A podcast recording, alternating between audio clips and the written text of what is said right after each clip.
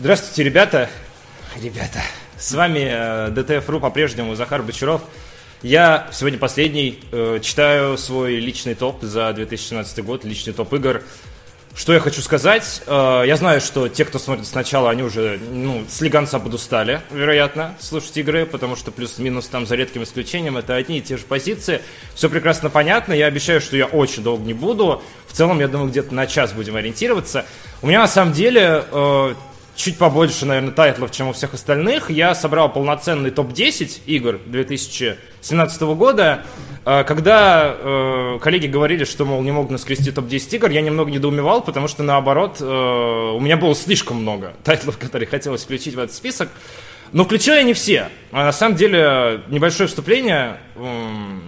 Начнем, как крутые, крутые вещи в этом году начинались с ретконов. А в 2015 году я читал топ на старом месте работы в журнале «Игромания», и я тогда совершил большую ошибку, о которой сейчас жалею. Сейчас буду вам каяться. Я включил в топ-3 игры, в которые я немного наиграл. Вообще прям немного. Это были Rise of the Tomb Raider, это был Everybody's Gone to the Rapture, и это была игра Сома. В Rise of the Tomb Raider я вообще, по-моему, видел только на стримах. У меня было очень много работы. Это был первый год, когда вот так вот сложилось, что в игровой индустрии дофига работы. А, и э, я не знал точно, как к этому вопросу подойти, но я себя неплохо знаю, и я внутренне чувствовал, что э, эти игры мне понравятся, вероятнее всего, в будущем, когда я в них поиграю полноценно сам. И в целом я не прогадал, потому что что Rise of the Tomb Raider, что Soma, что э, Everybody's Gone to the Rapture, я бы их включил в топ в конечном итоге, я их прошел, может быть, немного бы поменял местами, но тем не менее прошел бы ну, знаете, из серии не очень, наверное, э, круто было так делать, поэтому как бы в этом году, когда вышло очень много игр, э, коллеги уже так делали, это справедливо, я хочу слегка обозначить, какие игры в этом году я не поиграл вообще, и которые не попадут в этот топ, потому что, ну, условно, я их даже не запустил. Это игры Persona 5, э, Divinity 2, Э, Next машина, Resident Evil 7, играл, но чуть-чуть, недостаточно для топа, Wolfenstein 2, Yakuza 0, Tacoma, The Observer и Middle Earth Shadow of War. Это те проекты, которые я для себя отложил на будущий год, получается, и которые в этом году в мой топ не войдут. Вот, э, и, но потенциально у них есть шанс мне понравиться, то есть, зная свои игровые вкусы, я могу это смело заявить. Я не знаю, как их, ну то есть, э, топ личный, как и все остальные топы. Я не знаю, будет ли потом, может быть, апдейт топа. Почему бы нет? Я думаю, может в марте можно сделать апдейт игр 2017 года.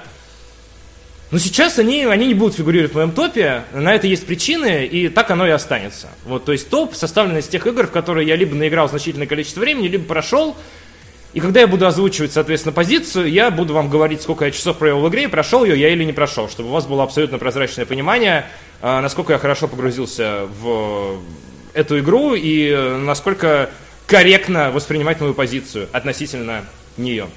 Вот. Вторая тема, вторая тема «За мной должок», топ 2016 года. Моя игра года это Uncharted 4 в 2016 году. Второе, третье место я уже не буду раздавать, это глупо, эмоции улеглись, и как бы там уже смысла нету. Игра года Uncharted 4, больше мне это не припоминайте. А еще прошел Uncharted 2 и закопал флешку. Это неправда.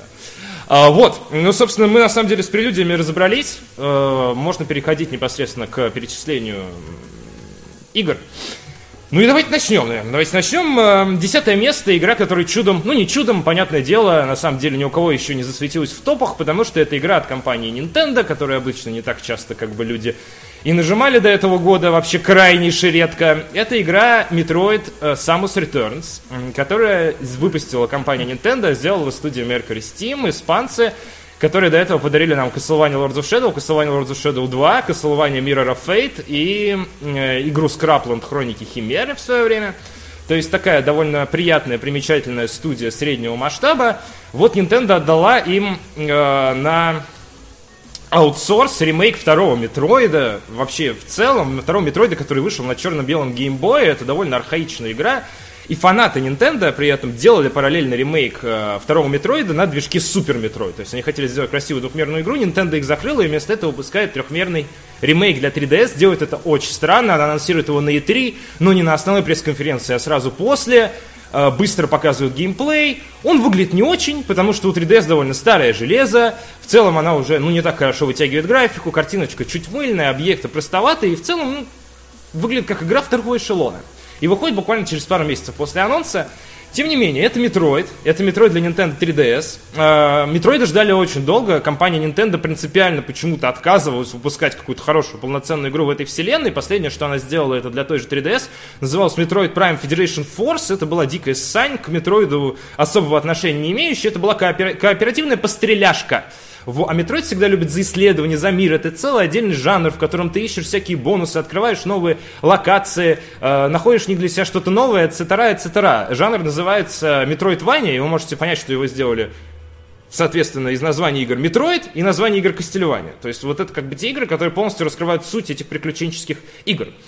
Что сделали Mercury Steam? Очень аккуратно взяли первоисточник, взяли то, что любят фанаты из него, все остальное счистили, сделали новый графон, сделали новую боевку, добавили новых фишек для того, чтобы все это было круто исследовать, оставили сложность и в целом накрутили игру, которая является ультимативным двухмерным метроидом. Я знаю, что графика трехмерная, но камера висит сбоку, то есть формально это геймплей на двухмерный метроид. Это не Metroid Prime, который вот как бы от первого лица приключения, и который мы увидим в будущем году на Nintendo Switch. Это двухмерный метроид по своей сути, он сделан очень классно. То есть там прикольно искать предметы, предметы, там прикольно сражаться, прикольные боссы. Э, находя какие-то новые фишечки, ты возвращаешься назад. Очень классная разветвленная структура уровней. Все сделано так, как надо, и удивительно даже, что это сделали испанцы. То есть, по сути, своей... Э, очень забавная история вдобавок случилась к тому, что э, второй частью Metroid, когда она разрабатывалась, отец э, серии, он не, не принимал участия в разработке, а вот ремейк он уже курировал. То есть таки, еще их некое возвращение блудного сына случилось в этой ситуации.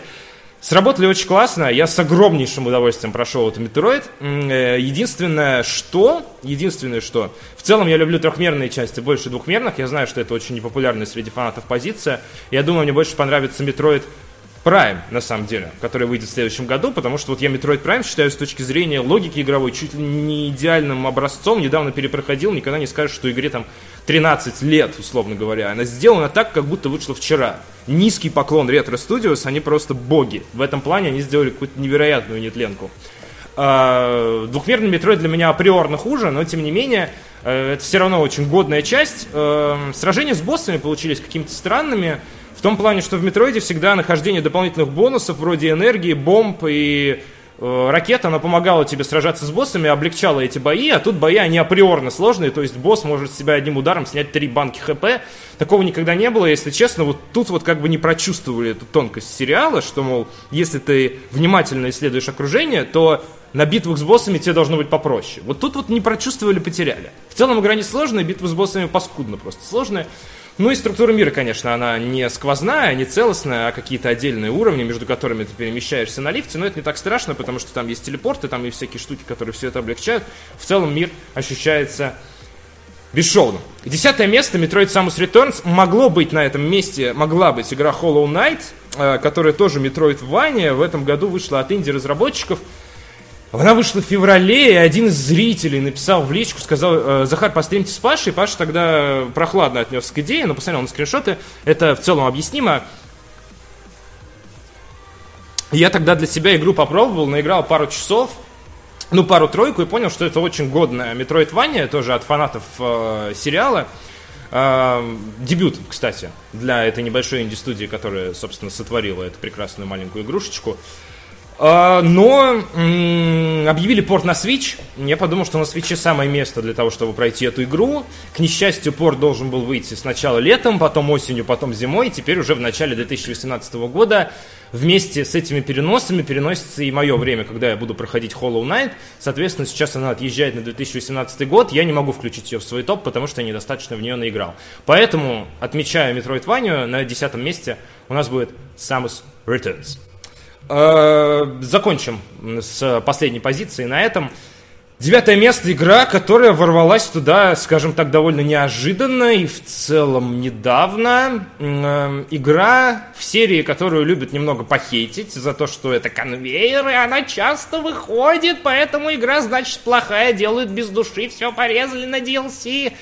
Игра называется Assassin's Creed Origins. Игра про Древний Египет – ничего особо уже не ждал в этом году от Assassin's Creed. Мне казалось, тяжело будет очень удивить. Но, тем не менее, сеттинг, наверное, первое, что во мне воспламенило интерес э, к этой игре, потому что Древний Египет это крайне увлекательно, это крайне красиво, это очень интересный период, про который вообще не так много в играх говорят. Э, интересный главный герой, интригующая история о том, что нам расскажут, как зарождалось братство ассасинов. Это, кстати, в целом-то брехня. Вот. А, и забыл вам обозначить, кстати, сколько. Metroid, э, Metroid Samus Returns 13 э, часов я выбил 100% в игре. Assassin's Creed Origins 27 часов на данный момент. Мне осталось одно сюжетное убийство, и игра закончится. В целом почти все локи открыты, потому что мне просто было по кайфу по миру путешествовать, синхронизироваться на вышках, смотреть, как что открывается. А, взяли команду, которая делала Black Flag, другую игру в серии Assassin's Creed, которая не совсем Assassin's Creed, а скорее Корсары, но все равно очень кайфовое приключение, и взяли ее для того, чтобы переосмыслить э, АК после...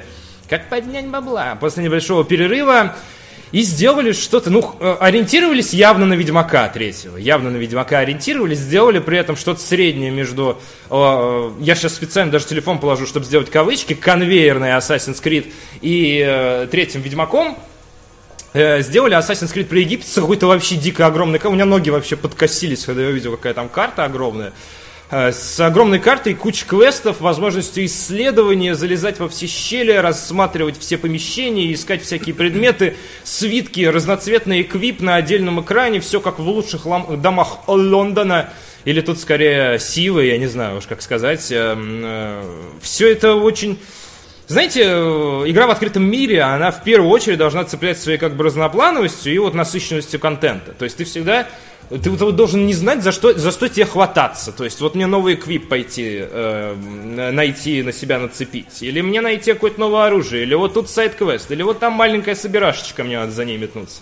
Или посражаться, может на арену, может слона завалить, может бегемота. Вот это вот в таком насто... Э, постоянно подвешенном состоянии из того, что у меня столько развлечений, что я не знаю, что выбрать. И Assassin's Creed удивительным образом дает тебе это ощущение того, что вот постоянно что-то где-то за углом тебя ждет. При этом, ну, я не могу сказать, что мир пустой, да, это как бы э, Египет, это пустыня, да, то есть там особо в целом-то э, ландшафтно, на самом деле не так уж и разбежишься, но тем не менее разбежались, все очень разнообразно, супер красивые виды, болота, пальмы, там где-то это реки, где-то это моря, где-то это пирамиды, на которые, разумеется, можно забраться, где-то это барханы, то есть э, с точки зрения э, вот разнообразия игрового мира сделали супер круто, по заданиям, конечно, не так клево, потому что некоторые побочки довольно скучные, сложные, некоторые оказываются исключительно крутыми, какими-то сайд-историями, опять же, равнялись, очевидно, Ведьмака, что, мол, берешь обычное задание, а потом оказывается, что там драма целая на заднем фоне развивается. Вот, ну, и не поймешь, к сожалению, когда берешь квест, он будет крутой или не очень. Вместе с прокачкой, вместе с обновленной боевой системой, вместе с абсолютно потрясающим Древним Египтом, который, конечно, немного они слукавили, не совсем Древний Египет, это уже времена Клеопатры, это уже вот история Древнего Египта, она в целом заканчивается примерно на тех рубежах, которые обозначили в игре. То есть это не то, что совсем там какие-то первые пирамиды, инцестные фараоны и прочее, прочее, прочее. Многое в игре, конечно, оставлено за скобками. Меня очень корежит, чем дальше, тем больше современное мироощущение, которое перетащили в старую игру. Ubisoft их, им как-то досталось по жопке за то, что они женщин очень в играх притесняют. Мол, у них одни сильные мужчины. Поэтому в Assassin's Creed Origins вам будут тыкать сильными женщинами буквально в лицо. Э, у главного героя есть подруга, его, ее зовут Ая, он ей всегда постоянно восхищается. Самые умные персонажи, которые всегда решают все заковыки в квестах и разгадывают, кто злой персонаж, это женщины. Э, помогаем мы Клеопатре, которая умная женщина. Женщина в Египте древнем, оказывается, это Э, не просто, условно говоря, станок для того, чтобы рожать детей. Вы меня простите, в древности так как бы и было, что женщина рожает детей, мужчина на охоте э, убивает и приносит домой мясо. То есть это были очень четко распределенные роли. Тут какие-то абсолютно современные отношения с уважениями, там, концепции любви, концепции там, преданности, э, каким-то диким, дико правильным не по времени осознанием вещей. Это немножко корежит в, в, в целом, но художественное произведение, иначе бы у нас не получилось, э, и пришлось бы показывать какие-то отвратительные вещи, э, вроде жрецов, которые мастурбируют в Нил для того, чтобы было плодородие в будущем году, что на самом деле происходило в Египте, вроде инцестов, вроде еще каких-то неприятных вещей, трупов, которые валяются, разлагаются прямо на улице. Сделали клево, и главный герой новый тоже клевый. Э, подводные, наводные миссии, навозные миссии, миссии на, на, на кораблях, можно покататься на разных животинках, можно покачаться, побегать и так далее – В целом очень цепляющая игра, вот садишься в Assassin's Creed и залипаешь где-то, ну, часов на 5 в ней стабильно, пока вот у тебя голова не начнет раскалываться. Саундтрек абсолютно прекрасный ко всему этому написали в стиле ambient с отсылками к старым частям. Единственное, что сюжет еще очень резко обрывается ближе к концу, и особенно в современности, ну, что тут поделать, с первого раза как бы все сделать супер круто не получится. И не могу сказать, что это Assassin's Creed легендарный, который прямо на уровне Ведьмака, который будет вспоминать через много-много-много лет, но перезапуск крайне уверенный. Э, вспомнил, за что любил Assassin's Creed. Ubisoft за эту игру большое спасибо, постарались, видно, круто сделали. Лутбоксы не напрягают, магазинчик не напрягает, все классно, спасибо. Девятое место Assassin's Creed Origins или истоки в похабном русском переводе. Эм, восьмое место игра, которая не звучала сегодня до меня, наверное, из-за того, что не у всех хватило терпения. В этом году переполненным играми просто посвятить, наверное, часов 20 этой короткой олдскульной в целом игре, которая при более щадящей сложности должна проходиться, ну, часов за 5 максимум, и, по сути, состоит только из боссов. Эта игра которую Microsoft очень пиарила, э, про двух братьев, которые заложили свой дом и заключили сделку с дьяволом. Игра Cuphead, дорогие друзья.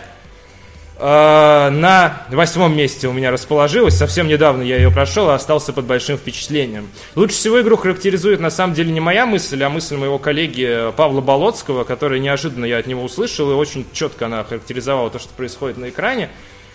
Очень часто хотят в последнее время сделать игру старой школы и делают это как-то очень тупо, там берут какие-то пиксели просто фигарят в экран. Э, саундтрек, знаете, такой, чтобы с двух нот на заднем фоне пиликал. Э, делают что-то, ну, подделки. Делают подделки под 8-16-битные игры, в основном для того, чтобы скрыть свое неумение, работать с графикой, работать с, с визуальной частью. Ну, сделаем вот такой, типа, а-ля амаш э, старым играм, для того, чтобы Э, хардкорщики нас как бы купили из ностальгии, нормально денежек сгребем, отдох, э, сгребем, а отдохнем на Бали. Сказочным. Собственно, Cuphead это настоящая игра старой закалки, то есть, э, если бы хватило мощностей, она бы вышла на Денде, например, на той же самой, и э, выглядело бы органично среди ее библиотеки. То есть безумно хардкорное приключение, в котором ты тысячу раз проиграешь, на тысячу первый раз победишь, но когда ты победишь, ты будешь чувствовать себя просто как э, Лионель Месси, который в овертайм забивает золотой гол на чемпионате мира по футболу. То есть ты просто царь, э, у тебя вот этот вот экран статистики, это фраза, которая нокаут, которая в конце, когда ты выбиваешь босса, она у меня въелась в голове просто намертво. Я, у меня, наверное, будет, знаете, триггер, как у собаки Павлова, что у тебя начинает слюна течь и эндорфины выделяться, когда ты это слышишь.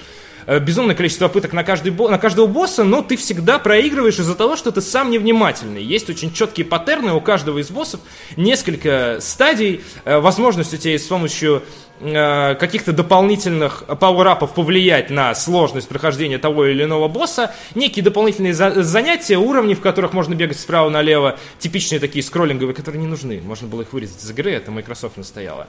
В общем, очень много э, всякого классного в этой игре сделано, и знаете, нету лишних элементов, нет абсолютно лишних элементов, все очень четко продумано, подогнано одно к другому, э, боссы вообще не повторяются, их движения не повторяются, Э, все острова разные, и заканчивается в целом тогда, когда надо. И самое главное, что у тебя нет такого, что тебе дают босса, и ты четко должен его пройти, чтобы продвинуться дальше. Нет, у тебя есть пул боссов, три или четыре, ты можешь переключиться, попытаться других, если тебе кажется несправедливым какой-то из них. Э, ты, ты можешь попытаться попозже, можешь передохнуть, можешь переключиться на другие уровни, попробовать другие пауэрапы, по попробовать пройти вместе с другом и так далее. То есть игра, она хардкорно справедливая, скажем так. В этом похоже она на Dark Souls, э, набившая оскомину сравнение, но тем не менее тут оно очень подходит. Плюс безумно ламповая анимация, действительно под старые мультики. Я заказал себе фигурки Капхеда, я заказал себе фигурку Магмана дорогого, я заказал себе фигурку Сатаны, их вот таким вот паноптикумом я разложу у себя с отрубленной, с отрубленной рукой черт, с отрубленной рукой под телевизором разложу у себя, и будет они у меня стоять, украшать мое геймерское место, потому что безумно классный дизайн, ребята все это рисовали от руки, влили неистовое количество стараний, они большие молодцы, саундтрек э, крутейший вообще, заглавная тема, которая там с вокалом играет у, как его, Кинг Дайса, когда ты переходишь из с одного острова в другой. Ребята реально очень постарались. Э, душа из 10 просто. В, каждой, в каждом пикселе чувствуется безумнейшее старание. А то, что игра хардкорная, ну, таковы правила. Таковы правила, к сожалению, если вам не зашло, очень жаль именно из-за сложности.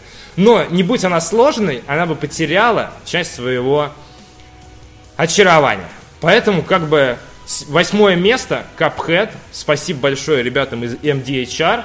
2 миллиона проданных копий. Большие молодцы. Успехов. Они сказали, что Cuphead уже вернется. Я надеюсь, это будет Cuphead Card. Cuphead Dance. А вот, э, ждем. Ждем с огромным... Не покупайте мобильную версию, я не знаю, удалили или нет. Это скам, к которому разработчики отношения не имеют. Э, мы двинемся дальше. Э, господи, какое восьмое у нас место было. Сейчас мы на седьмое переключаемся. Э, седьмое место... А, Капхэт прошел полностью, потратил на это, ну, часов 15-20, я думаю, где-то так. Вечерами прям матерясь, раздавливая джойстик и так далее. Ребят, седьмое место уже было, было, я не помню, повыше или пониже, но тем не менее, игра, которую я бы, наверное, отметил, даже если бы я в нее не играл, это игра под названием Prey от студии Arkane.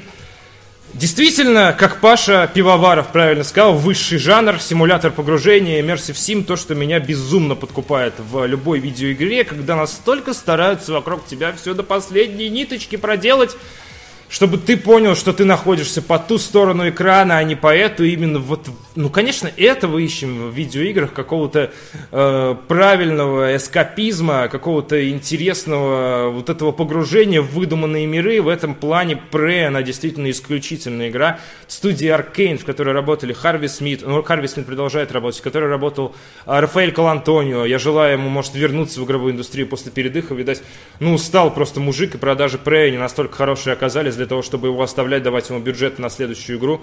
Э, соответственно, очень крафтовая игра, прям которая вот от руки сделана, чувствуешь, что буквально вот ты дверь открываешь, буквально перед твоим приходом э, прошла уборщица, расставила все вещи как надо, пыль стерла, трупики разложила, кровью помазала. Все для того, чтобы ты вот буквально, как знаете, вот есть такой жанр квест в реальности, чтобы ты зашел в комнату и все было подготовлено к тому, что ты пришел, все на своих местах, все с друг с другом сцепляется, все очень классно, история раскручивается, нелинейная, можно бэктречить, можно ходить в разные отсеки, э, выполнять сайт-квесты, не выполнять сайт-квесты. Там несколько концовок, сюжет написанный там ветеранами игровой индустрии, саундтрек написанный прекрасным э, Майком Гордоном, который написал саундтрек Дума и в абсолютно другом жанре, а теперь выдает э, качественнейший, абсолютно амбиентный саундтрек Prey. Prey я купил в день релиза и на выходе из магазина сфоткал, выложил в Твиттер, и написал, что если вы любите сюжетно ориентированные игры и сегодня не сделали такой покупки, то я не понимаю, что с вами не так. Я в целом придерживаюсь этого мнения. Prey не идеально. Это игра со своим темпом, точно так же, как и Dishonored. И, к сожалению, в отличие от Dishonored, где свой темп можно подогнать буквально до сотой доли, э, выбрать между стелсом и экшеном, в Prey так сделать нельзя. Это однозначно медлительная игра, поэтому те, кто играл в Dishonored э, с шашкой на голов, Prey будут чувствовать себя неуютно, и надо снижать свой темп игры, иначе они не прочувствуют атмосферу, они не прочувствуют уровень, они не прочувствуют то, хотели, что хотели сказать разработчики. Это медленно медленный рассказ, который вам постепенно раскрывают, там, не знаю, сидя с вами за одним столом, буквально в формате такой вот беседы, рассказа, и вы не можете ускорить его или замедлить, его надо проходить именно в нужном темпе. В этом плане, конечно, очень плохо, что многие думали, что это шутер, многие, плохо, что думали, что это Bioshock или Half-Life. Это реально было похоже даже по маленьким сеансом для прессы, когда по два часа давали играть в Prey, э, он действительно был больше шутер, чем то, что оказалось в итоге. То есть там давали еще разные пушки попробовать, чтобы ты потом об этом в своей статье написал. В конечном итоге Prey это, конечно, как и Metroid Prime, тот же самый исключительно приключение от первого лица, которое немножко маскируется под шутер из-за того, что в нем можно стрелять. Но надо вам как-то дать обороняться. Проходить надо на высокой сложности, тыкаться в каждый угол, из-за этого время на прохождение очень большое. Я его, к сожалению, до конца преосилить я не смог. Я потратил где-то 10-12 часов. Если брать с э, сеансами для прессы, на которые я дважды ходил, наверное, будет 15-16. Я не знаю, чем закончится игра. Прей у меня на седьмом месте. Э, и что еще хотел сказать, почему бы включил в топ, даже если бы не играл, сделал бы исключение. У нас топы, безусловно, личные, то есть в которых мы говорим э, игры которые нам понравились. Потому что, кстати, отдельно отмечу, что на ДТФ будет отдельный топ, и там девятое место Зельди, седьмое место у Пубга, etc., etc. Это вот на сайте, и это от нашей редакции консолидированное мнение. То, что мы тут говорим в прямом эфире, это наши личные топы. Прей у меня на седьмом месте, я его включил, потому что я считаю, что это правильная вещь для игровой индустрии. Я хочу, чтобы таких игр было больше. Надо было мне два Прея покупать в день релиза. Надо, чтобы выходило больше сюжетно-ориентированных игр с погружением, потому что я этого вот хотел бы. Мне кажется, это здоровый тренд. И поощрять игры, которые задают вот какие-то э, рельсы по которым бы ты хотел, хотел бы, чтобы твое хобби дальше развивалось, мне кажется, это правильно. В этом смысле я бы Prey поощрил обязательно. Потому что это действительно, блин, прикольная игра в своей нише, от которой, к сожалению, проперлось меньше людей, чем всем нам бы хотелось. Ну или не всем. Хейтерам, наверное, бы не хотелось. Окей, ребятки, разобрались с седьмым местом, двигаемся решительно к шестому, там уже и до экватора недалеко. На шестом месте игра в одни ворота. Ха! Игра, которая я на самом деле смотрел, была безумно шершавая, э, как, э, неважно, знакомство, которое абсолютно не сразу раскусил, и которое я, наверное, люблю не по тем причинам, по которым ее оценивают все остальные. Это игра Hellblade Senua's Sacrifice. Э, опять же, продолжая тему, которую я начал, рассказывая про Prey, Hellblade очень важная игра для игровой индустрии. У нас есть жанр таких маленьких инди-игр, то есть категория весовая, правильно говорить, не жанр. Инди-игр, там вот этих вот пиксельных, даже Cuphead в него входит, вот такая вот маленькая игрушка, которую ты как бы не расцениваешь как полноценную покупку, вот что-то такое, что я на сдачу куплю. И у нас есть как бы AAA вот эта вот категория, где у нас тяжеловесы, не успел, где у нас всякие тяжеловесы находятся, и там, соответственно, я покупаю по 4000 и тщательно принимаю решение о покупке. А вот эта вот ниша, которая посерединке, она пустует. Условно говоря, double A игры, не triple A. И сейчас, на самом деле, э, как ни странно, компания Nintendo заполнит эту нишу вместе со своей консолью Nintendo Switch, потому что, как в свое время она сделала с консолью Wii, Потому что third-party разработчикам удобно брать небольшие бюджеты и пилить какую-то эксклюзивную игру вот такой средней категории, которая вклинивается между этими двумя, совсем меленькой и совсем здоровой. И э, Hellblade это вот такая вот игра э, AA категории, я бы сказал, которая сделана небольшой студией, и она сделана с одной очень четкой задумкой. Даже, я бы сказал, с двумя очень четкими задумками, которые вытекают одна из другой. Первое – раскрыть тему э, психически нездоровых людей и то, как они это ощущают, и сделать это не в лоб, не какую-то игру там про пациента, который лежит в больнице. Вы помните, на самом деле, те, кто стримы наши смотрит давно, они знают, что до выхода Hellblade я говорил, что вангую, что в конце окажется, что Сенуа лежит Э, в кровати, и она привязана у нее там с мягкими стенами, у нее связаны руки и так далее. Это оказалось неправдой, потому что разработчики решили полностью перенести э, свое восприятие проблемы в метафори... не, не, не в метафорический, а, скажем так, в выдуманный мир, э, полностью завязать его на психологии, отстранить его от нашей современности, потому что, ну, вы понимаете сами, да, примерно, ну, как бы события происходят, ну, в условном средневековье не было такой концепции, как ментальная болезнь в средневековье. Была там одержимость демонами, за которые тебя привязывали и с, э, сжигали на костре, условно говоря, да, ментальные болезни и понимание ментальных болезней – это э, порождение современного общества. Это, опять же, современный концепт, который немного вот запихнули в такой необычный сеттинг. И в контексте этого сеттинга идея работает даже более убойно, потому что ты немного, ну, не ожидаешь э, такого раскрытия истории от такого окружения. Спасибо, Паша. Паша подкатил меня к себе, наверное, он стал чувствовать ко мне чуть э, большую близость после того, как я помаслил Hellblade. А, и игра это для того, чтобы передать э, какое-то психическое состояние, это психическую нестабильность, девиацию и так далее. Это всегда, знаете, игра на полутонах. Это какая-то очень тонкая структура, которую надо не пошло, красиво преподнести. Это что-то, что отображается в блеске глаз, во взгляде, в каком-то искривлении губ, движении лица. И мне кажется, именно в этом контексте была придумана революционная технология считывания внешности, считывания движений с прекрасной Мелиной Юргенс, которая в Ninja Theory является монтажером и которая подарила внешность сыну, и она в первой э, сынуле Сынуль, наверное, тоже свою внешность подарит, справедливо гены все же. Она впервые в жизни, э, соответственно, играла, как, отыгрывала какую-то роль, и в итоге ее старания были вознаграждены. Она получила награду на ТГА от самого Энди Серкиса, человека, который на этом собаку съел. Э, абсолютно сумасшедшая техническая игра, э, то есть в плане того, технологий, которые сделали Ninja Theory для того, чтобы реализовать тему больных ментально людей, это э, абсолютно что-то потрясающее. Она буквально в реальном времени обсчитывает человека и выдает вам как бы э, уже цифровую картинку в реальном времени, движущуюся с анимациями и так далее, его персонажа, персонажа, которого он отыгрывает. И в индустрии, по-моему, это прецедент. Я в свое время гуглил, я в свое время смотрел, я нигде не видел, чтобы motion capture достигал таких обалденных высот в игровой индустрии. В кино нас уже сложно удивить, в игровой индустрии такого не было. Соответственно, Ninja Theory э, этим действием, она себя, можно сказать, э, уже вписала в историю, потому что они вот вытянули эту фишку на каком-то таком беспрецедентном уровне. Знаете, как Макс Пейн в свое время. Взяли слоумо, одну фишку, и сделали на основе нее потрясающую игру, в которую играли, играют там до сих пор, да, может на смартфонах, может быть на компьютерах, я не знаю. Э, из этой фишки сделали какую-то такую вообще потрясающую штуку, что не заметить невозможно, что это реально сделано классно. Технически они вот уже на потрясающе высоком уровне. Если вам Hellblade не понравилось, простите, ради бога, не понравилась как игра, как мне, по-моему, как игра Hellblade не очень состоялась. Вы все равно не можете не отметить, что технически она сделана потрясающе.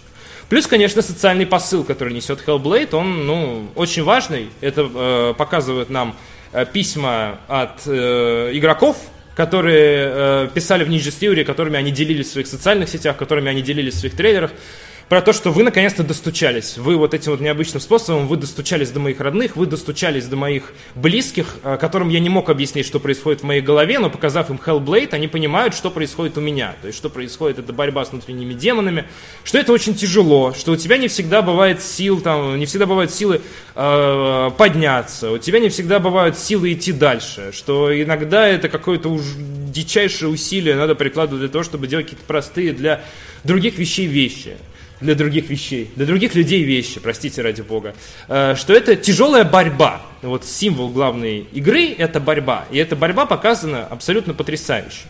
Возможно, из Hellblade получился бы хороший фильм, и мы бы не так много потеряли, учитывая то, что игра, ну, так себе. Я не нашел большого удовольствия, простите ради бога, в загадках, э, в структуре уровней, в какой-то э, логичности повествования. Боевая система мне очень понравилась. Э, если бы каким-то чудом судьба там дала бы мне нужный опыт, бюджет и так далее для того, чтобы стать директором этой игры или как-то влиять на разработку, я бы, наверное, посоветовал выкинуть все, как это было в игре Fury, и оставить только бои с боссами. Возможно, как мне кажется, этого проканала. То есть не пострадал бы основной посыл игры. Потому что, ну, опять же, это битва. Но Hellblade, то, что она есть, это буквально м- интерактивное кино в правильном, хорошем смысле.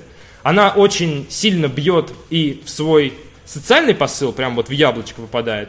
И при этом э, она очень состоялась как техническое достижение, то есть Technical Achievement 2017 года однозначно это Hellblade. Это вообще ни одна другая игра даже не может претендовать близко на это звание. На мой взгляд, на мой скромный взгляд.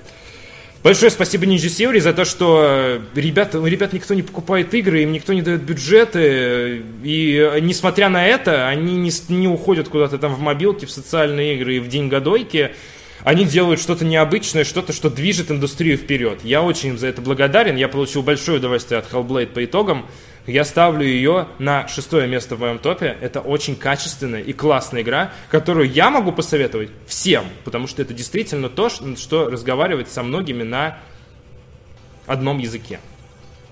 А, прежде чем мы перейдем к пятому месту, я сделаю глоток воды и прочту рандомный комментарий. Рандомный комментарий. Лол. День годойки. Спасибо. Э, двинемся дальше. Пятое место «Экватор». Игра, э, тоже которая сегодня звучала у нас на топах. Night in the Woods. То, что я ждал, на самом деле, еще, по-моему, года с 2014, наверное, с момента анонса. Игра отрисованная от небольшой инди-студии про кошечку Мэй, которая впадает в депрессию и приезжает в свой родной город к своим родным друзьям и так далее, которых она бросила для того, чтобы учиться в колледже, для того, чтобы посмотреть, как они живут, что ими движет и где ее место в этом мире. Night in the это вообще не игра. То есть она, по идее, в этом списке быть не должна. Это книжка интерактивная, по факту, в которой очень надо внимательно читать диалоги, очень надо рассматривать все ситуации, очень надо обращать внимание на всех персонажей. Э, со всеми общаться. Крайне необычный опыт, потому что по трейлерам создавалось ощущение, что геймплея будет больше, что все можно будет разносить бейсбольной битой, что в какой-то момент это общение оно перейдет в э, нехилые разборки с какими-нибудь вампирами, может быть, нечистью и так далее. И этот саундтрек антуражный создавал тоже такое ощущение. По факту получилась игра говорильня, и вы знаете, это неплохо, потому что если Hellblade э, раскрывает э, мир психически нестабильных людей, психически больных, то есть этап в жизни психологический, который мы все проходим, это взросление, у всех это как бы ну, разный по времени период, но обычно все же приходится на подростковый, и взросление это всегда очень непросто. Это однозначное выбивание из зоны комфорта даже тех людей, которые не привыкли вне ее находиться. Им надо как-то по-новому осознать себя в мире, им надо избавиться от иллюзий, им надо трезво оценить, на что они способны, им надо понять, что они будут делать дальше. И очень часто этот этап в жизни вызывает отторжение и нежелание это делать. И из-за этого неприятия, из-за этого грустное состояние, из-за этого депрессия, очень много самокопания, в котором очень редко тебе оказывают какую-то поддержку, потому что ты не знаешь, для тебя довольно новое ощущение, ты не знаешь, насколько ими корректно делиться, проходят ли остальные через это, а предки меня вряд ли поймут, а друзей зачем грузить, не дай бог еще потеряю и так далее и тому подобное.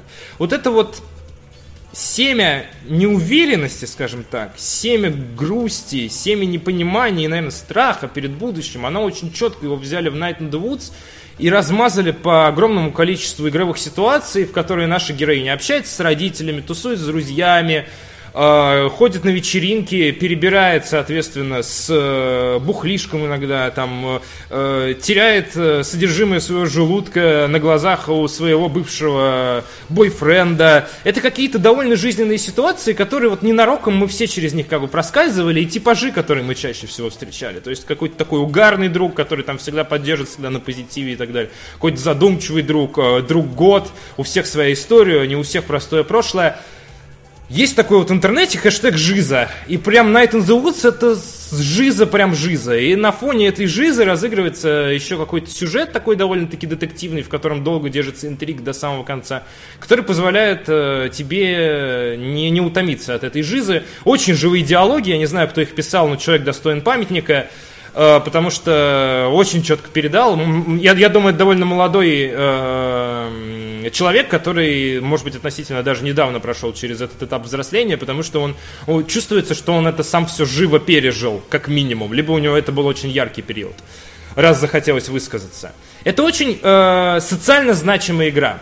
Э, которую можно давать подросткам для того, чтобы они ее прошли и, возможно, чуточку в себе разобрались, увидели свет в конце туннеля, поняли, что они не одни через это проходят, что рано или поздно это случается со всеми. И главное в этой жизни, собственно, держаться на плаву, потому что никто не будет, ну, тебя нету спасательного круга, никто не будет тебя держать на плаву, если ты сам не захочешь, ты утонешь. Игра о том, как не тонуть в правильном интерактивном формате, с правильными словами и правильными акцентами – низкий поклон, точно так же, как и Hellblade, это очень правильное и нужное высказывание. Опять же, возможно, это не должно было быть видеоигрой, но я за то, чтобы в игровой индустрии были такие вещи, в которых, может быть, не то чтобы поиграть, но больше вот подумать. Я за. Поэтому Night in the Woods пятое место. Смеяться, кстати, в игре тоже можно. Я краем глаз заметил комментарий. Там есть куча шутейчик. И в целом мы вообще ее проходили. Можете зайти в группу ВКонтакте, посмотреть записи стримов. Но я бы советовал вам, конечно, пройти самому, потому что это классная штука. Плюс будет небольшой дополнительный сюжет в полном издании, который должно выйти позже. Мне понравилась традиция делать глоток и читать коммент, поэтому сейчас я это повторю. Теперь мне грустно. Спасибо за этот комментарий. Возможно, сейчас вам станет еще грустнее, потому что я начинаю заскакивать на своего мариобойского конька, скажем так, и переходим постепенно... А я с местом-то ошибся, да? сейчас нет, сейчас будет, подожди. Четвертое. Действительно, сейчас будет четвертое место. С местом я ошибся, ребятки, извините, пожалуйста. Пятое было Night in the Woods. А четвертое место прямо у пьедестала стоит мужчина. А, мужчина усатый, не бородатый и очень хорошо всем знакомый. Супер Марио Одиссей. Ха! Как в новой рекламе Nintendo нам говорят. Супер Марио Одиссе. Четвертое место. Как сейчас помню начало года, анонс Super Mario Odyssey, мы с Артоваздом сидим со, со склеивающимися глазами, смотрим э, пресс-конференцию компании Nintendo, которая она показывает игры для Nintendo Switch, и показывают Super Mario Odyssey, и выглядит она настолько до тошноты похожа на всех остальные, на все остальные Марио, что я такой, ну понятно, ребят, это Марио. Единственное, что выдавало в игре то, что это не Марио, а это то New Donk City, соответственно, локация городская, в которой живут нормальные люди, а не карлики. Э, я не хочу обидеть карликов, я имел в виду то, что в Марио э, все персонажи, они гипертрофированы, а тут вот нормальных людей завезли. Я только в этом ключе. И многие подумали, что это будет такой Марио GTA. Мне абсолютно была несимпатична эта позиция. Я смотрел и недоумевал абсолютнейше, что это такое.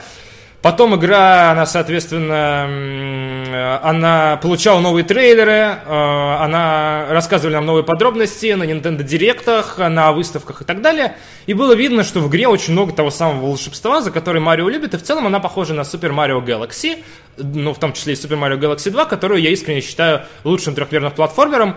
Может быть, больше нет. Возможно, теперь Одиссея на ее месте, но на самом деле надо, чтобы еще впечатления улеглись. Такие выводы скоропостижно делать нельзя. Я подожду до будущего года с ним.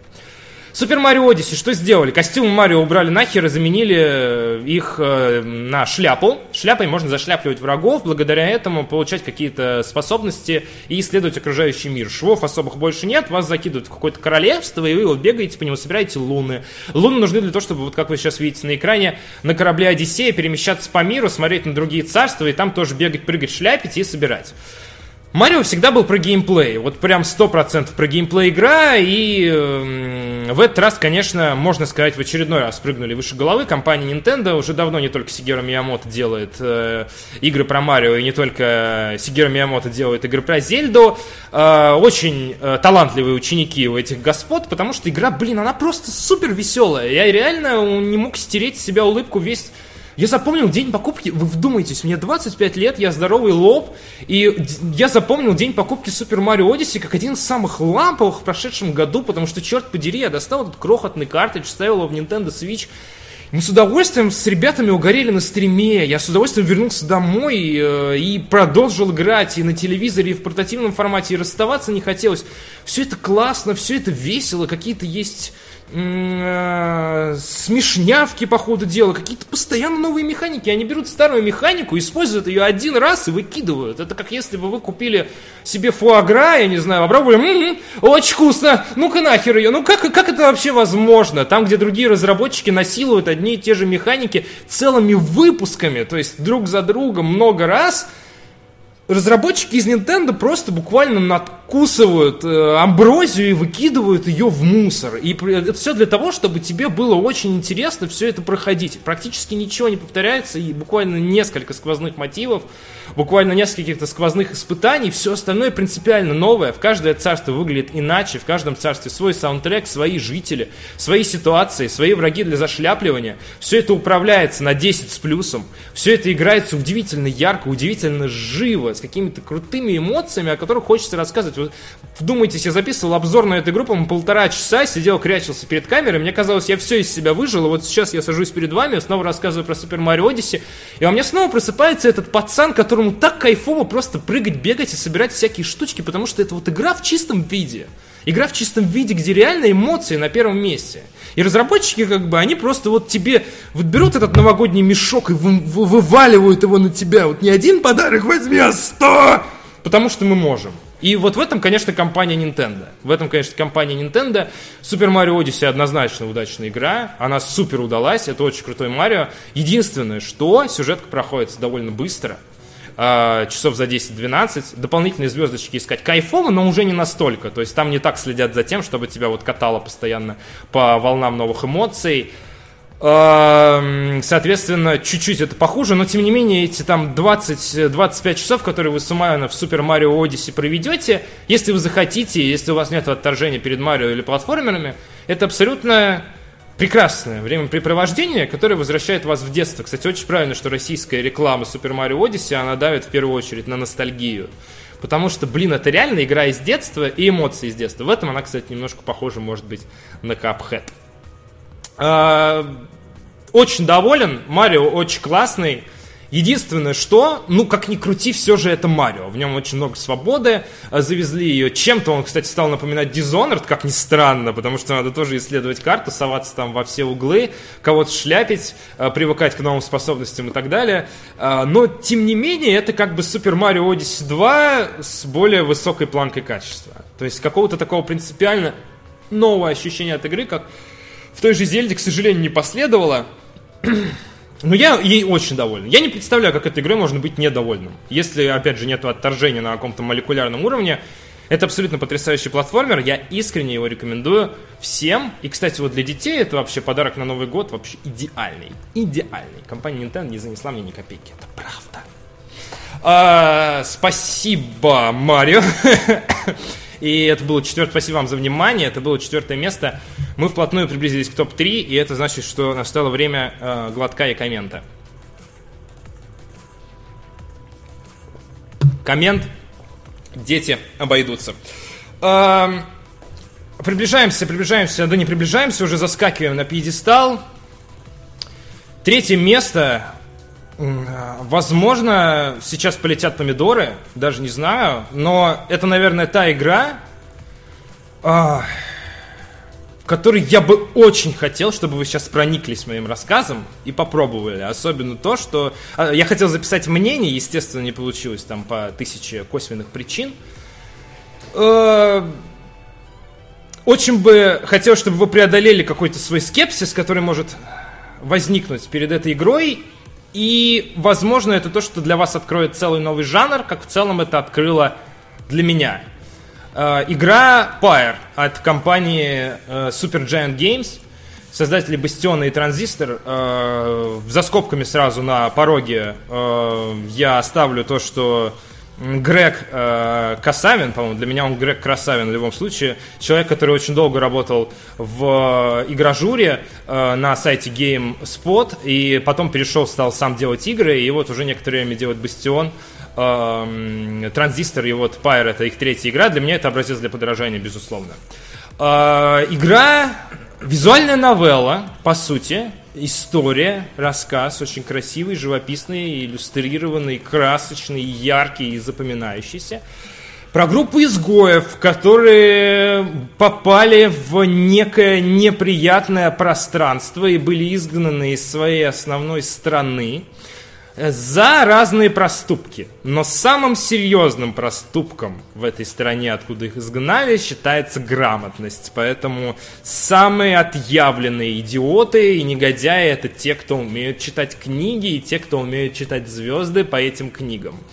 Группа этих отшельников, она сбивается вместе и сражается с другими группами, потому что благодаря книжникам они могут прочесть звезды, и звезды ведут их к горе. И на горе они сталкиваются, и по пути к горе, и на горе они сталкиваются с другими такими же изгоями, с которыми они могут сразиться в ритуалах огня.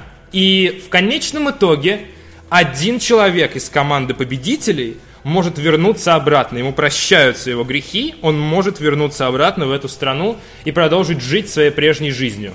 И вот это вот игра Pyre. То есть, соответственно, вот этот вот мир, очень необычный сеттинг прямо с порога. Всегда очень этим славилась компания Supergiant, и я рискну сказать, что в игре Pyre они, наверное, сделали сюжетную работу, которая всегда была важна, они сделали ее наиболее масштабным, наиболее каким-то полным образом, потому что тут есть книга с лором, и там буквально 60 страниц исписано про предысторию, про легенды, про все, что можно, рассказано подробнейшим образом, то есть этим миром, вот как я на превьюшке, можно брать и обмазываться.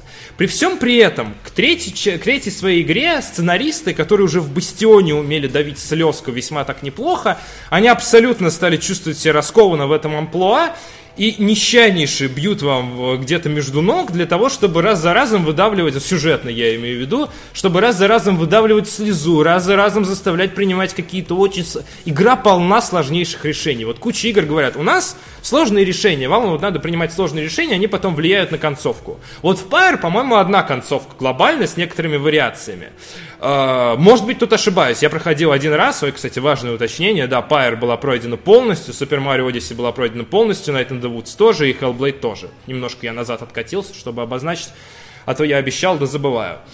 И, соответственно, э, абсолютно потрясающая, трогательная история, где ваш выбор действительно имеет значение, где вам постоянно сталкиваются с неоднозначными героями, которым вам надо внутренне как-то оценить, э, отпустить. Вы должны себя вот почувствовать там апостолом Петром у ворот рая. Вот вы должны им то ли ключи дать, то ли прогнать. И И иногда плохие персонажи оказываются хорошими из-за неожиданной мотивации. Иногда ваши хорошие персонажи оказываются не такими хорошими. Иногда ты узнаешь что-то из прошлого.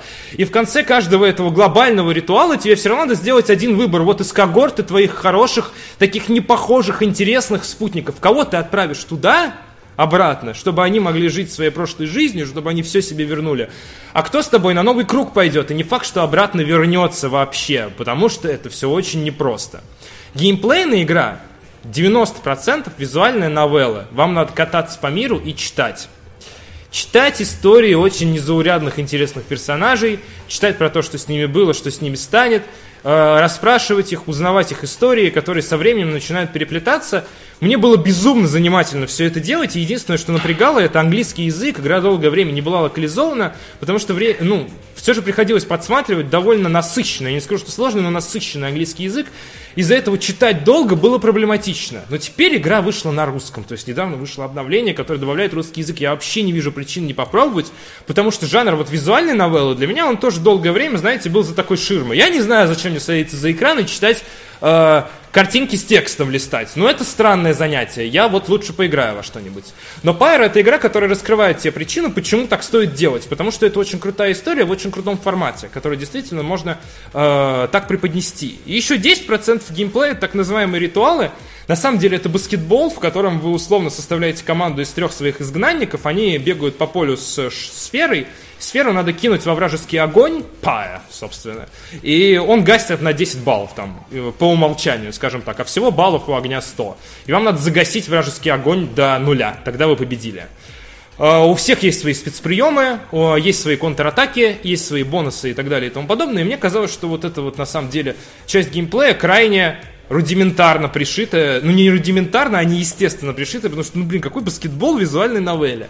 А на самом деле, после Бастиона, наверное, эта игра у них самая складная получилась геймплейна. Тебе очень объясняют нормально э, по лору, зачем тебе таскать этот шар, почему огни, почему изгнанники сражаются друг с другом, как они освобождаются и во имя какой цели.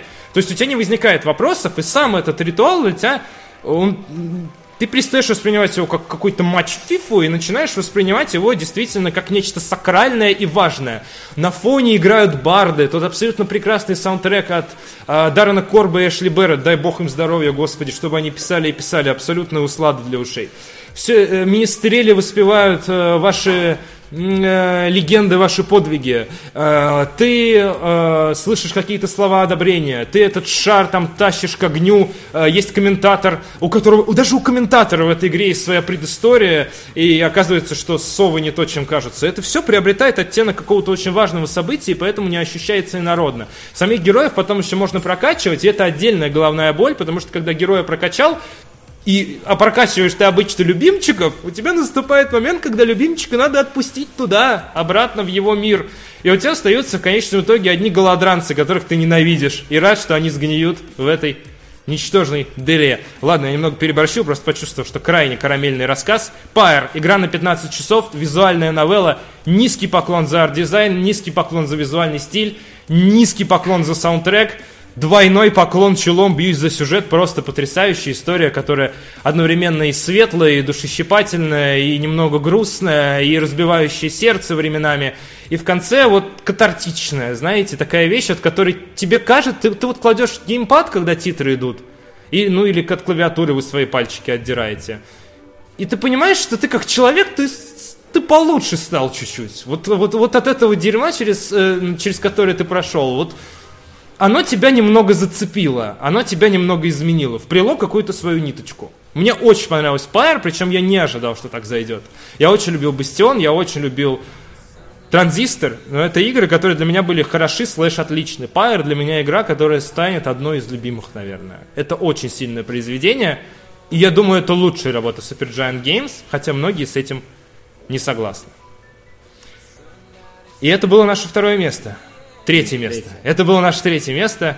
То есть мы сейчас делаем глоток и читаем рандомный коммент. Что там, вода есть? На донышке осталось как раз для второго места. Ну, в смысле, для переклички между вторым и первым. Рандомный коммент, Захар, извиняйся. Извини. Второе место. Второе место. Э, игра, которая сегодня не звучала в топах. хотя, мне кажется, была на грани несколько раз.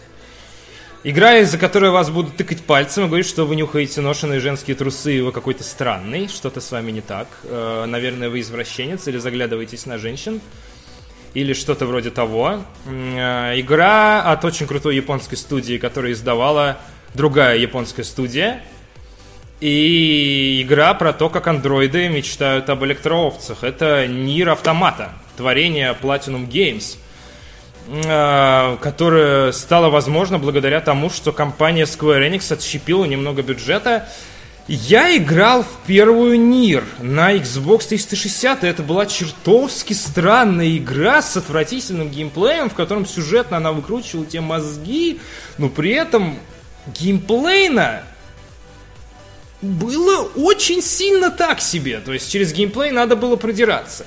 Почему я стал поглядывать на Нир Автомата с момента анонса, помимо, безусловно, трусов киберженщины, э, это то, что геймплей делает Platinum Games. Они очень хорошо умеют делать слэшеры. В моем сердечке отдельное место занимает игра Metal Gear Rising. Я надеюсь, кому-то из вас известная, которая Rules of Nature. И вот это вот все, это спин серии Metal Gear, который происходит в будущем. Вы играете за киборга Райдена и просто рубите всех в щи. Это потрясающе насыщенная игра, от которой у вас растет пенис. Настолько в ней много мускулинности, даже если вы женщина или неопределенного гендера. А, взять этот потрясающий геймплей слэшер от Platinum Games и совместить вместе с э, безумием, который предлагал Нир, и сюжетом, который предлагал Нир, выглядело хорошей затеей. Тем более, что это взяли, как футбольный мяч, события этой игры взяли и пнули в отдаленное... Классно совпало. Пнули в отдаленное будущее, и это, по сути, не имеет прямой корреляции с, со старым миром, кроме нескольких очень спойлерных ниточек, которые вы узнаете, только если проведете в игре очень-очень много времени. Это как бы награда для фанатов. Что такое Нир автомата? Это слэшер. Я бы сказал, что это слэшер, все, что в ней э, от RPG, это как бы прокачка, дополнительные умения и так далее, которые в целом можно вставлять на автомате, в тело, на автомате, да, э, в тело вашего андроида, который выполняет у вас э, роль главного персонажа. Можно оставить за скобками вообще все, что связано с RPG. Вы ходите по миру, общаетесь с NPC, берете квесты, идете, рубите, блокируете, правильно раскидываете врагов, после этого возвращаетесь и берете следующий квест и продвигаетесь по сюжету.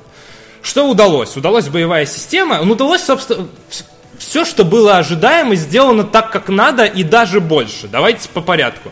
Боевая система, Platinum Games, собаку съели на слэшерах.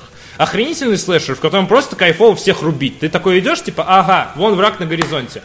Мне к нему вообще не надо. Но он довольно мясистый, я иду и зарублю его, потому что кайфово. У меня за спиной там два, два вида мечей, которые я э, вправо-влево буду рубить, нарезать его, шинковать, как я не знаю, салат к Новому году, и мне от этого будет безумно кайфово, это реально ты от этого не устаешь. Я прошел Нир два раза, и третье прохождение обещает вынести мне мозг, и даже после двух прохождений он у меня на втором месте. То есть после третьего прохождения, наверное, вообще обезумлю. Но я уверен, что все будет хорошо в этом плане. Первое место в этом году для меня сложно подвинуть. Вот, и, соответственно, очень крутая рубка. А, при этом, да, действительно, очень странный сюжет, который решили раскрывать э, странным образом. То есть это, по сути, три прохождения игры, каждый из которых все меньше и меньше похоже на предыдущее. И такой, скажем так, самые главные твисты тебе приберегли на э, сладкое, на последнее, третье прохождение. На самом деле прохождение может быть больше, концовок есть на каждую букву алфавита, но чтобы вы понимали, Черт, я подцепил от Болоцкого эту фразу надменную ужасно, чтобы вы понимали. Но чтобы вы понимали, э, можно в какой-то момент уйти, уйти э, по мосту, там не дослушав диалог, и это одна из концовок.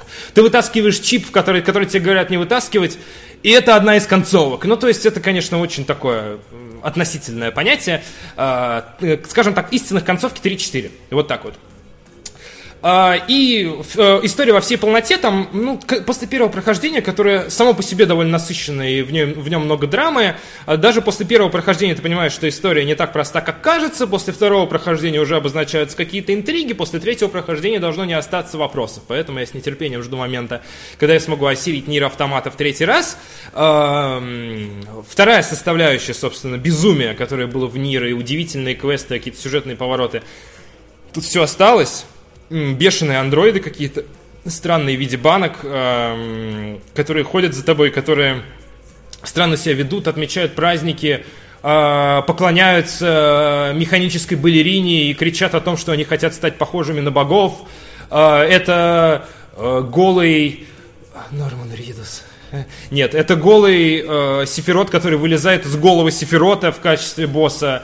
Это э, дуэт из двух пятиковатых мальчиков, которые хотят друг друга разрубить, а потом тебя. Это какие-то... Ты идешь по свалке, и тут из-под земли вырывается каракатица, собранная из миллиарда консервных стреляющих банок и пытается тебя убить. Это все какое-то дико закручено, непонятно, невероятно. Игра постоянно тебе дает по щам, то есть в этом плане. Постоянно случается что-то, что ты абсолютно не можешь предугадать, потому что в сознании здорового человека такое произойти не может. И другие игры тебе говорят, чувак, такого не происходит, все должно быть логично. В Нир Автомата ни хера не должно быть логично. Она должна давать себе постоянно по щам. И это вот последняя дополнительная вишенка, которая помогла ей пробиться на второе место, Кадзимовщина, скажем так. То есть какая-то такая вообще абсолютно непроходимая дичь, в которой вам на определенном этапе, возможно, придется своими я, я не хочу вам спойлить даже этот момент. То есть это, это какие-то такие вещи, которые ты не ожидаешь, что это технически в игре реализуемо. То есть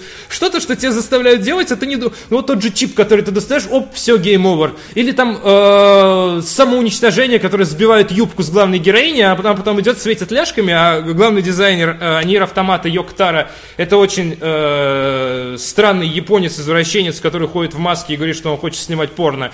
Она ходит с лоснящимися ляжками, одним хп, полуумирая, и как бы и тебе очень тяжело сосредоточиться на ее тяжелом положении, потому что перед тобой э, сверкают окорочка, скажем так. Э, это какие-то сюжетные повороты, когда типа тебе надо убить робота, а он лежит и такой, я хочу стать богом. Ну и как у тебя вообще поднимется, ну, когда начальство тебе дает какие-то команды, которые ты сомневаешься в том, что они правильные.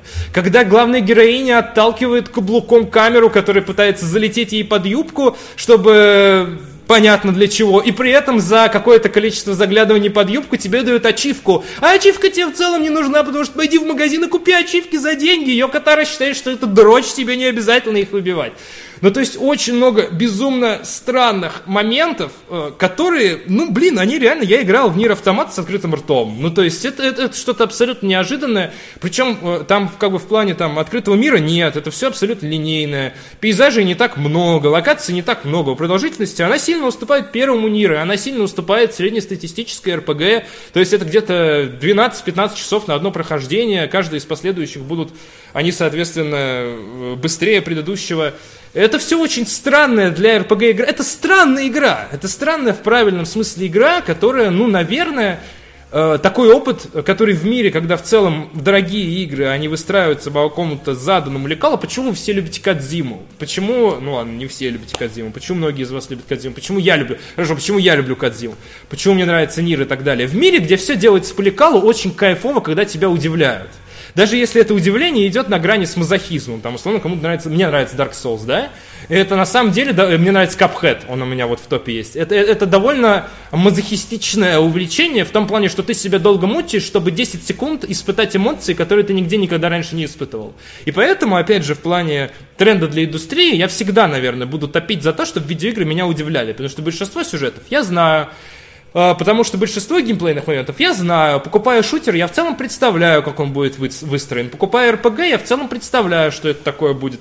Иногда можно на 100% угадать, что будет в игре. Например, взять пример I Am Setsuna для Nintendo Switch, который настолько хардкорный JRPG, что ты там от начала до конца буквально пошагово знаешь, что произойдет, и тебя никто не удивляет. Я очень люблю, когда меня удивляют. И вот Нир Автомата безумно удивительная игра, с открытым ртом, реально, от начала до конца. Я очень рад, что у меня есть третье прохождение, потому что из той категории, что стереть бы себе память и пройти этот шедевр снова. Нир – второе место в моем личном топе. И настало время перейти к первому месту. Да, и сделать, сделать, сделать глоток водички. Про саундтрек надо сказать. Да, кстати, в Нир отличный саундтрек. Оркестровый, безумно запоминаю. У меня несколько композиций есть в трейлере, очень запоминаю, то есть не в трейлере, а в плеере, простите, очень запоминающиеся, и какие-то хоральные композиции при этом, э, хоральный Zero Dawn, э, записывали э, сотрудники сами студии, для Йоктара. Ну, то есть даже в плане производства эта игра, она, она была очень странная. Из нее не могло выйти что-то иное, чем то, что вышло. Это безумно странная коллаборация двух долбанутых японцев, которые нашли себе так много помощников, в том числе и с деньгами, что они позволили вот всю эту необычную муть из их головы взять и выплеснуть в эту коробку с надписью «НИР». Просто потрясающе. Я, я, я очень советую. Первое место Э, да вы все знаете, что на первом месте. Э, можно было бы поменять его там на Dream Daddy Dating Simulator или на PUBG, чтобы вас удивить, но мы же тут не про удивление, а про то, что на самом деле действительно понравилось, запомнилось. Действительно то, что для тебя было главным откровением 2017 года, действительно то, что хочется отметить, то, что ты, наверное, будешь переигрывать. Э, это игра uh, The Legend of Zelda uh, Breath of the Wild. Очень неоригинальный выбор. Uh, очень попсовый, попсовая игра года. Уже IGN, уже GameSpot. The Legend of Zelda почему-то написано. Uh, уже дали, дали ей игру года, и в этом плане... Спасибо большое. Uh, в этом плане с оригинальностью у меня не получится. Uh, но... Когда мне было 12 лет, у меня был Game Boy Advance. Мопед. И у меня был мопед, да. А мопеда у меня не было, у меня был Game Boy Advance, и я играл в нем, на нем в The Legend of Zelda э, Link to the Past, переиздание с Super Nintendo. Э, это была игра, которая меня сломала, я ее не допрошел. Были очень сложные загадки а из-за того, что в пиратские картриджи для геймбоя клали мануалы, напечатанные на коленке, скопированные из интернета от других игр, я думал, что главного героя зовут Lumberjack, а Lumberjack это на самом деле э, человек, который э, древесину рубит. Не суть. Э, было тяжело, сложно. Потом мне было 14-15 лет. Я на том же геймбое играл в The Legend of Zelda Minish Cap игру, которую сделала компания Capcom на аутсорсе для Nintendo. В ней было, по-моему, 4 или 5 простых данженов. Это по меркам серии The Legend of Zelda была очень простая игра. Она была классная, ламповая, пиксельная. В ней была прикольная музыка. Я полностью погрузился, прошел ее, первая моя пройденная Зельда. И безумно проникся атмосферой сказки. И я на нее подсел. Потом был GameCube. На GameCube была Twilight Princess, которая проходила во время подготовки к ЕГЭ. И в буквальном смысле там спешил сбежать из-за э, учебников для того, чтобы чуть-чуть подольше понажимать Twilight Princess, Wind Waker. Э, я бежал в зачет и отказался от свидания с девочкой, которая мне очень нравилась, для того, чтобы поскорее прибежать домой и пройти финальный данжен в The Legend of Zelda The Wind Waker буквально с немытыми руками, потому что накануне перед зачетом пройти не успел, надо было спать ложиться. Uh, был первый в жизни Broken Heart, когда не сложилось, и то есть сидел там, uh, условно говоря, настроение ни к черту, сопли глотал, и uh, проходил The Legend of Zelda Skyward Sword, в которой управление на Nintendo Wii в 2011 году, в которой управление впервые было реализовано мечом один в один, ну то есть Зельда, это для меня история, которая тянется почти весь сознательный возраст, это какая-то видеоигровая история, которая во многих этапах на многих этапах жизни, я не скажу, что поддерживал, видеоигра вряд ли может поддержать, которая, возможно, когда-то придавала сил, а, когда-то была каким-то смыслом, а, когда-то была каким-то желанием, когда-то была каким-то открытием. То есть, действительно, наверное, легендарная серия, которая с каждым разом меня находила чем удивить.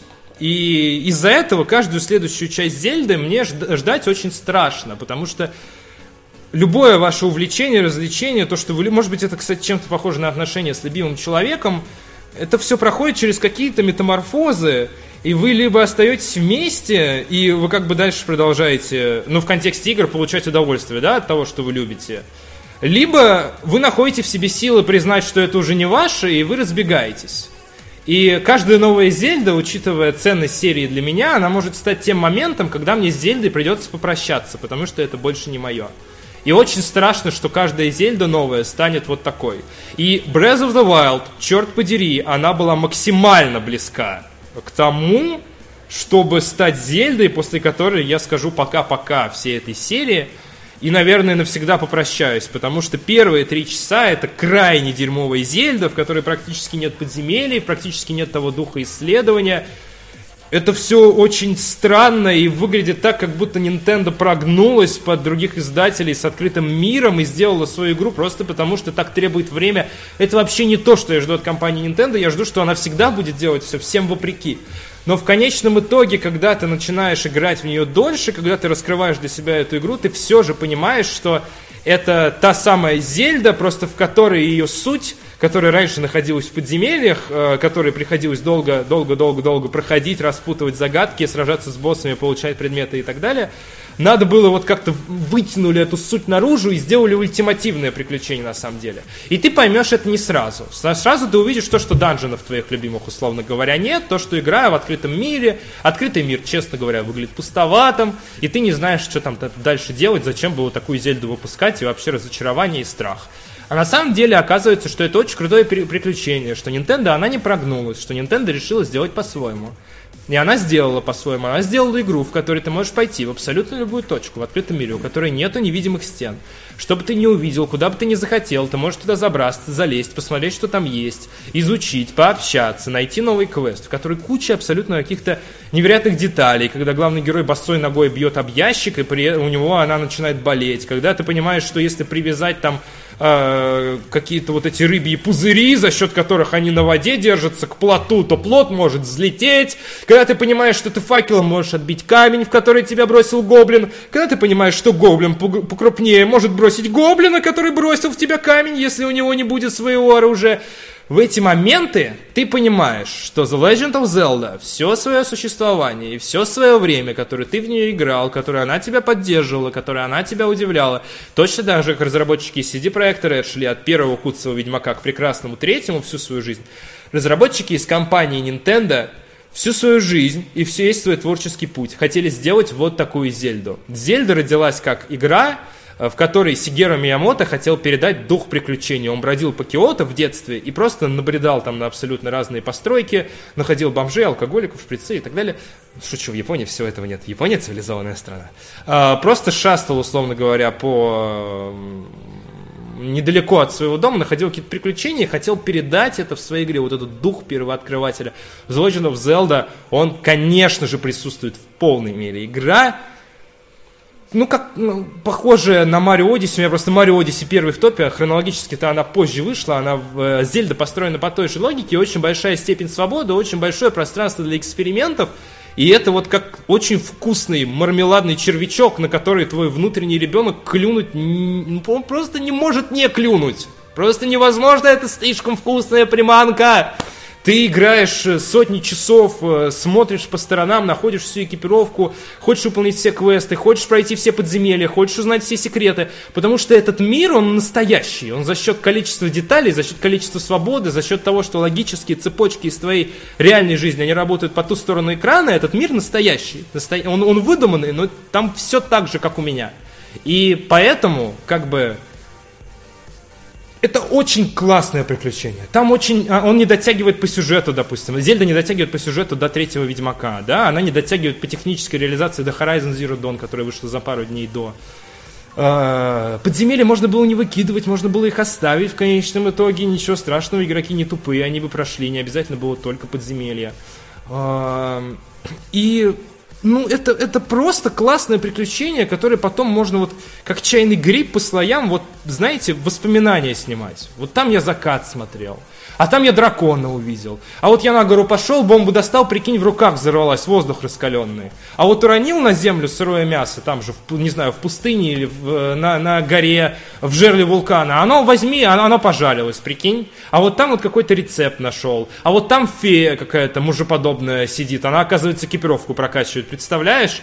А вот там где-то за 3-9 земель там зельда оказывается. А если к ней в замок пойти, то, и, а, ну не наверх, а вниз, вот в тюрьму, там, оказывается, щит лежит легендарный. А вот чаще надо прислушаться, как домовые поют, и тогда можно меч найти. И вот это вот все, а знаешь, а прикинь, а вот такое, вот это вот все, это Breath of the Wild. Вот вместе это компонуется в какую-то такую огромную вот эту вкусную конфету, которую вы ребенком ели, и вам она вот как бы запомнилась, понравилась, вам она вот, вот это вот, вот ваше самое яркое воспоминание. И в этом плане, конечно, Breath of the Wild, она совсем не похожа. Я, в шоке от того, как Nintendo перелопатила Зельду. Безумно консервативная компания. Она себе не позволяет там внешний вид героев как-то радикально менять и при этом взяли геймплейную формулу, абсолютно вот ее разодрали, вывернули, вот кишки достали, обмазали, все это сделали как надо, э, вывернули, извернули, вскрыли, вырезали, что не надо было, э, как-то распластали это все по хирургическому столу, э, позволили себе это сделать, делали это долго, делали это рискованно, но сделали это классно. Поэтому очень цельно, очень круто. Я два раза, я очень редко перепрохожу игры, особенно сразу после первого прохождения. Breath of the Wild э, я прошел сразу второй раз, я взялся за второе прохождение. Сейчас вышла DLC э, «Баллада о героях», э, которая должна рассказать нам чуть больше сюжета. И я взялся за третье перепрохождение Breath of the Wild на уже своем собственном Nintendo Switch. В начале года это была редакторская приставка. Я взялся за третье перепрохождение для того, чтобы потом пройти балладу о героях. И, блин, я взял в руки консоль и подумал, что уже, наверное, будет не так интересно играть. Десятки наигранных часов, если уже не сотня, наверное, суммарно. Ну, берешь и не можешь отпустить. То есть, как бы, что-то вот всегда найдешь себе какое-то занятие. Поэтому мне, мне жаль, э, что мой топ оказался таким предсказуемым.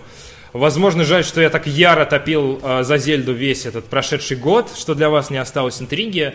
Но, на мой взгляд, это действительно игра, которая того стоит. Что-то на уровне там, третьего Ведьмака, что-то на уровне третьего Metal Gear, что-то, что вот в сердечке, что-то на уровне Shadow of the Colossus, то, что в сердечке, то, что знаешь, что вот это любимое, мое родное, классное. Когда бы я в это не поиграл, мне будет тут уютно и здорово. Это Breath of the Wild. Отдельный респект компании Nintendo, что наверняка себе финансовые убытки, я сомневаюсь, что там десятки тысяч проданных копий в России, э, себе в убыток, вероятно, перевели эту игру на русский язык, и благодаря этому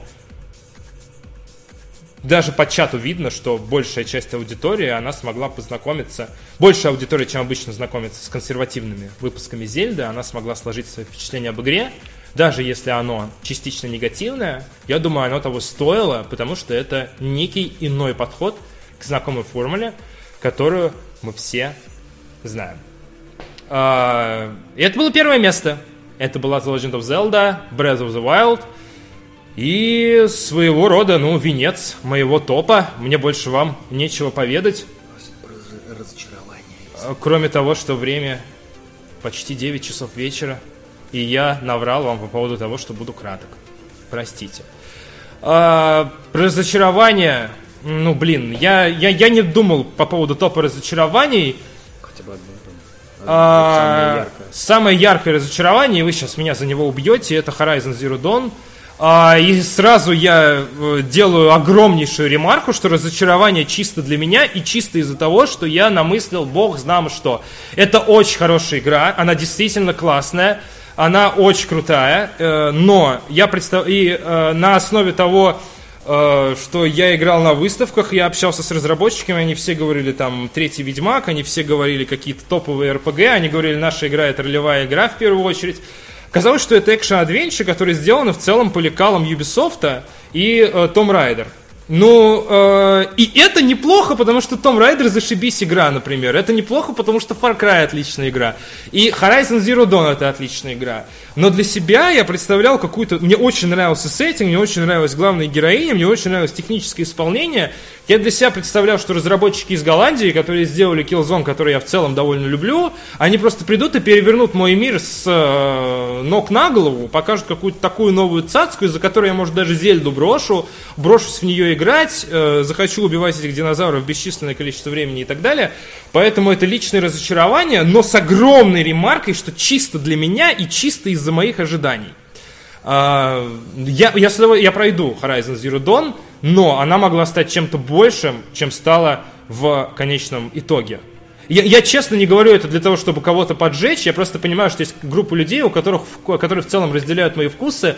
Вам очень зайдет Horizon Zero Dawn, если вы в нее не играли, если вы не ждали чего-то супер сверхъестественного. Не ждите вообще от игр чего-то сверхъестественного. Эти ожидания, они очень редко исполняются. Мне не стоило так хайпить Horizon. Я буквально часы до выхода э, отсчитывал уже, когда там речь шла про конец февраля. Мне казалось по трейлерам, по геймплейным демонстрациям, по демкам, мне казалось это что-то невероятное, что-то индустриеобразующее. Но на самом деле, э, и в плане сеттинга так оно и вышло. Возможно, даже в плане боевки примерно так оно и вышло. Но вот в плане основного паттерна геймплея нет, это, к сожалению, увиденное миллион раз, и я как бы хотел, я не могу закрыть на это глаза. Наверное, наверное так. Наверное так. Ваши ожидания – это ваша проблема. Чертовски верная фраза, но поскольку топ личный, то на уровне э, своих впечатлений – Э, я не могу э, а, от, от, от, отречься от мысли, что Horizon немного-немного не то, что я хотел. А, почему там Mass Effect не разочарование года? Да потому что ну, с самого начала я видел, что она выглядит слабо, что Electronic Arts почти не делает ей никакого маркетинга. Почему Star Wars не разочарование года? Потому что предыдущая часть была в целом довольно-таки пустышкой, и от Battlefront 2 никто многого не ждал. Когда я узнал, что сюжетная кампания так себе, я в целом даже не удивился. А, что еще тянет на разочарование года? Больше ни в чем особо не разочаровывался, потому что, наверное, не, не, не знаю, не, играю вещи, в которых могу разочароваться, только имею вот привычку строить э, замки воздушные. А, Скриликс СК2ТВ э, просит назвать его мразью. Ну, нет. Я лучше со всеми попрощаюсь, э, потому что на самом деле топ закончился. Спасибо большое, что смотрели. Э, я очень признателен, что вы все это вытерпели, и честно посыпаю голову пеплом по поводу того, что не сдержал слово про час. Не помню, я это озвучивал или нет, но если не озвучил, то это было в моей голове. А, топ 2017 года, топ-10 игр. Э, спасибо большое. Я прощаюсь с теми, кто смотрит эту запись на ютубе. Спасибо. Если вы досмотрели до конца, вы мой герой. Можно я распишусь? Можно вы распишитесь у меня на груди? Вот здесь. Пожалуйста. Все, спасибо, пока, а я поотвечаю на вопросы на